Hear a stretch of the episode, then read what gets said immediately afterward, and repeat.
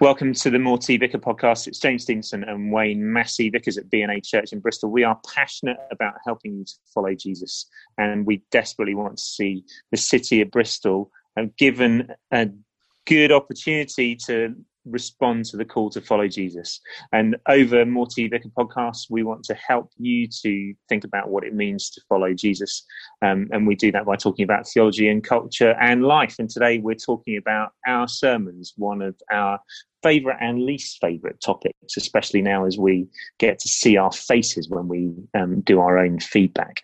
Um, so that's today on More T Vicar. Hi, Wayne. Hello. So, um, Right, let's do sermons. So we're doing a we do year long series at BNA, uh, or we are at the present moment. Yeah, uh, been doing Genesis in September, and we've just reached the Joseph narrative, um, a very famous story from Genesis. And you preached on the first chapter of that. I chapter, did. Chapter thirty-seven, Joseph being sold into slavery. Um, so, what was the feedback that you got? so, um, I got some encouraging feedback. Um, uh, but also that was nice. Um, uh, yeah, I, I, got I got some good. We we always try to make sure that we're we're learning, and especially now as we're we're in a different um, format, it's important to learn. But one of, one of the things that um, uh, you said to me, Wayne, was just a, a, reminder that in in the talk that I gave, I didn't I didn't get to the cross, um, and it was it was really good to hear that. Uh, inevitably, it's not easy to hear um, people giving you, you feedback because your pride gets in the way. Um, but then once I once I parked that um, and and got to well, what what what did I miss? I, I realised that I, I, missed talking about the fact that um, on the cross Jesus empties himself so that we might be filled. Um, and and I think it you know, it is challenging preaching from the Old Testament, um, but um, it, it is it is possible.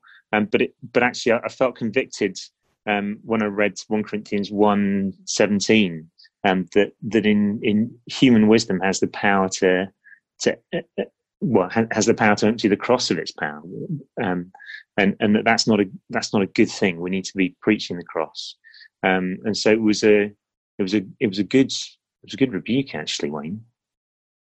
Oh, thank you. Um, um, and you, will I've just recorded uh, about an hour ago this week, so you'll be able to do the same. You'll be able to critique me um, when you see that. Um, um Wayne, I, I, mentioned about the challenge of preaching from from the uh, preaching the gospel from the Old Testament. Can you just tell us a little bit about that? Because because not I, in my experience, not all Christians understand um, the the difference between preaching the gospel from the Old Testament and um, what that those same passages might sound like in a synagogue. Yeah. So, in order to do that, I'm going to draw on uh, kind of the thinking and the writing of Tim Keller, who's the pastor or was the pastor of Redeemer Church in New York. But, but Keller's thoughts are nothing new. Um, Martyn Lloyd-Jones in the 1950s would have said the same yeah. thing. Spurgeon before him, all the way back. And the premise, the starting point is this: is the Bible is is primarily a story about God and His great rescue um, of us, and at the centre of that is is is Jesus. So if you were doing today Bible in one year, it was John chapter one. In the beginning was the Word, and the Word was with God. And so so we understand that all Scripture um, points to Jesus, tells us about Jesus, and and that and that we we we we we look at it through that kind of lens. So when we come to the Old Testament, we're not looking for kind of good moral truths to apply. We're looking for where we see the gospel at work. Yeah. Uh, and it, it is quite hard work, which is why which is which is why preaching exists as a kind of an art form and something. yeah. So let me use a very good example is is that one of the uh, most famous stories is David and Goliath. Five smooth stones, a small boy, and he defeats the giant and one way that a lot of people will read that is that actually we have Goliaths in our life, and what we need to do is we need to trust in God and we need to confront them, and in God's strength we can defeat them. Yeah. But actually, that that that miss that misses out the power of the gospel because it's basically saying I can do this. And um, the way to understand the Goliath story is that is that we are the Israelite army. We are the guys who are hiding, and every day Goliath comes out. Goliath is sin and death, and every day yeah. Goliath comes and stands before us and says, "Can you take me on? If you can defeat me, I will be your slave." And every day we cower behind our walls and go, "I cannot take on sin and death." And then into our world comes Jesus, our David. So David is a points to the nature of Jesus. And and and and in and this is the whole thing about the cross being foolishness to the world. He doesn't take Goliath on as Goliath wants him to, but in a different way. So the scandal of the cross. And so Jesus um, goes and faces Goliath for us, yeah. so that sin and death will be defeated for us. Now, mm. it then does then begin to apply into what you might call mini Goliaths in our life. But if I miss the fact that it is the cross that defeats Goliath, it is Jesus that defeats Goliath, I end up preaching what Keller calls synagogue sermons, uh, which is what must I do to improve my life or to make things better? And you and we can do that, and, and it's very easily done with the Old Testament because we have to sometimes quite work quite hard to to get to Joseph and one of the other dangers is you can um, sometimes you can get to Jesus. Sorry, not get to Joseph. But one of the other dangers is you can get there quite too easily in, in quite yeah. quite a trite way. And and so there's there's there's kind of wrestling with the text, which is what is the gospel truth I see in this text? Where does the text yeah. Jesus and to what the cross does? And yeah. now how do I apply it in 2020? Yes, because there are characters in the Old Testament who reflect both the image of God and their own fallenness. And so Esau um, is one who um, reflects his fallenness in that he his response to Jacob's treachery is to want to kill him, um, but also he reflects the image of God in that when his brother is coming back to him, he wanders out and wants to forgive him. Um, and the same with Jacob. You know, there are moments of of, um, of beauty in Jacob's life, but moments where you think, I wouldn't trust this guy as far as I could throw him. Um, well, even, but even you've got like, um, and this is, and so actually, what we see is we see uh, all of human life in the in the Old Testament. So, so I've been thinking about Judah this week. So Judah is the brother who sells Joseph into slavery. Mm. Um, you'll probably be listening to this. I don't know if you'll be listening to this before the sermon, but the headline mm. he then ends up sleeping with his daughter-in-law, which isn't really uh, the done thing then yeah. now. Um, but a few chapters later, Judah is the brother who offers to stay in slavery so that Benjamin can go back to his father. Yeah. Um, yeah. So, so actually, even in Judah, we will see a type of Jesus. But the whole point is, David, we know, is is at times yeah. and leaves a mess behind him.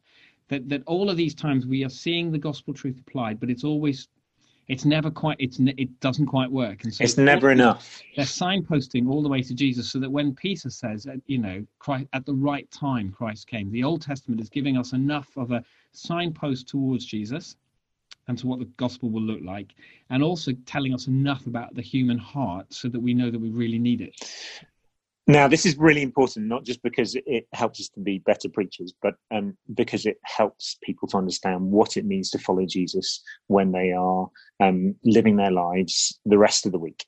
Um, so, we are trying to communicate this because we know that when people come to difficulties in their life um, and they face a, a, a, gap between their life and the Christian life um, that they need to close, um, uh, that sometimes the reaction to that is to say, this is a problem and I need to fix it.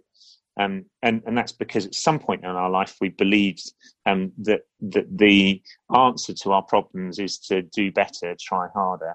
Um, and and actually, sometimes we believed that the the gospel says that. Um, quite often, when when we ask um, people what is God saying, um, we'll hear people respond, "Try harder." Or get it right next time. Well, or um, the other one, it's yeah. Or sometimes we'll hear the the other one, which is actually because God is love. It doesn't matter. yeah, it's okay. Um, um, and and actually, the response is I can't, but God can. Um, and and when we don't preach the cross, what I often find is that um, soon afterwards we will hear people reflecting the absence of the cross in their discipleship and they'll get to one of those two answers. They'll get to do better try harder or it's okay rather than actually i can't but god can. Um, so we're we're conscious that we we contribute to that problem. We contribute to that i suppose you call it deficit in discipleship maturity. Um, but but it's not just us. We know wayne that we we get that idea from other places. Um, and where uh, it's important for us to understand where those narratives come from. Wayne, do you want to just share with people where they come from? So the narratives, so the two, back to Keller, he talks about there being three ways to live. There's a gospel way to live, which is living in the light and the power of the cross. And then there is a kind of the religious way to live. And the religious way to live doesn't mean you have to be religious. Uh, it's about doing everything in your own strength and trying to improve yourself in order to so so actually uh, if it's in the religion sphere it's actually god should love me because i've been a good i give i serve i go to church whatever. It's it's i can i can be good in my own strength. And interestingly enough keller makes the point that it's the, the non-religious worldviews um, do this as well that there's the idea of being good citizens. The other way is the kind of the complete opposite of that which actually doesn't really matter. And again there's a religious way of doing this and a, a non-religious way of doing this. But actually everything's grace and everything will be you know there is no consequence so i might as well just just kind of live my life let go and live. Yeah and the middle way is the gospel which is actually there is grace and it does matter. And the power the, the, the cross changes us. We we will default into either a religious mindset or a, or a kind of um, irreligious mindset depending on a whole series of circumstances. So for example were you brought up in a household where um, you were told that you needed to work hard? Where you need you know where you needed to to do good? You know if, if your experience of love in your household because um, we'll always have experienced love imperfectly was that actually i need to keep love happy keep the, um, you might turn out to be a religious person or if or if your experience of love was that it was always unconditional and there were never any consequences you you, you might be you know you might just live life as you want. Um, and those will have fed into us. In church as well we might have we might have grown up in a church where actually and some very good godly people may not even communicate meant to communicate this but subtly we heard try harder do good be a good christian. Or, or, the flip side is actually we might have grown up in a church where actually all you need to do is kind of listen to worship music and, and you don't need really need to do anything else and then you're all fine. You know it, it, interesting enough it's it, both angles. Um, but but what they then do is they feed a mindset that says either i don't have to do anything or I have to do it all in my own strength, as opposed to I need to go to the cross. And this is where I'm, I'm giving away the sermon uh, this Sunday. But Jesus in Hebrews is the author of our faith. So he is yeah. who has won us at the cross, forgiven us. In, in him we are justified. But he is also the pioneer of our faith. It is in the same power that we are sanctified to be made more like him. So John Wimber says the way in, the cross, is the way on. So I, I, I, am changed. My heart is made new because of the power of the cross. And the ongoing work in my life of becoming more like Jesus is a work of the cross as well. Amen. So, what we want you to hear as disciples um, is that when you're listening to talks, listen for the cross. Listen for the cross. And then we want you to hear that actually in your daily lives, listen for the cross. It is so important.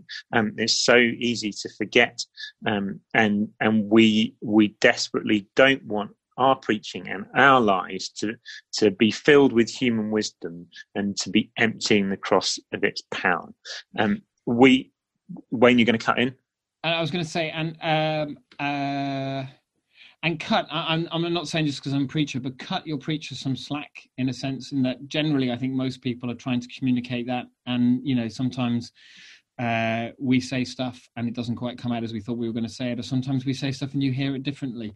Um, but but but but but be listening out for yeah as james said listen out for the cross. Um, and listen for it in your daily lives Thanks. Um, this was um, Morty Vicar. I can't remember which episode we're on. Um, I don't know. But, less of a conversation about theology and culture and life, and more of a preaching rant from me. So. Yes, indeed. Um, uh, but hopefully, it will have helped you. Um, so um, we we we are um, we are passionate about seeing Bristol changed as a city and, and seeing people given opportunities to follow Jesus. And that not just being about a decision that they make, but it, about becoming disciples. And, and they do that as they see other people's lives changed. So, so how we hear the gospel, how, how um, you live the gospel in your daily life um, has an effect on the people around you. Um, and so, in these times where we're we're in lockdown, um, God has an opportunity to place His finger on the parts of our lives where he wants the gospel to grow and um, because we have we have filled those places with human wisdom and not the power of his cross so we pray holy spirit that um, now as people are listening you would um, place your finger on um, the parts of our lives where we are dependent upon our own wisdom and not on the power of your cross and we pray that through that um, uh, you would bring glory to yourself, and this city and the world would be changed. Amen. Amen.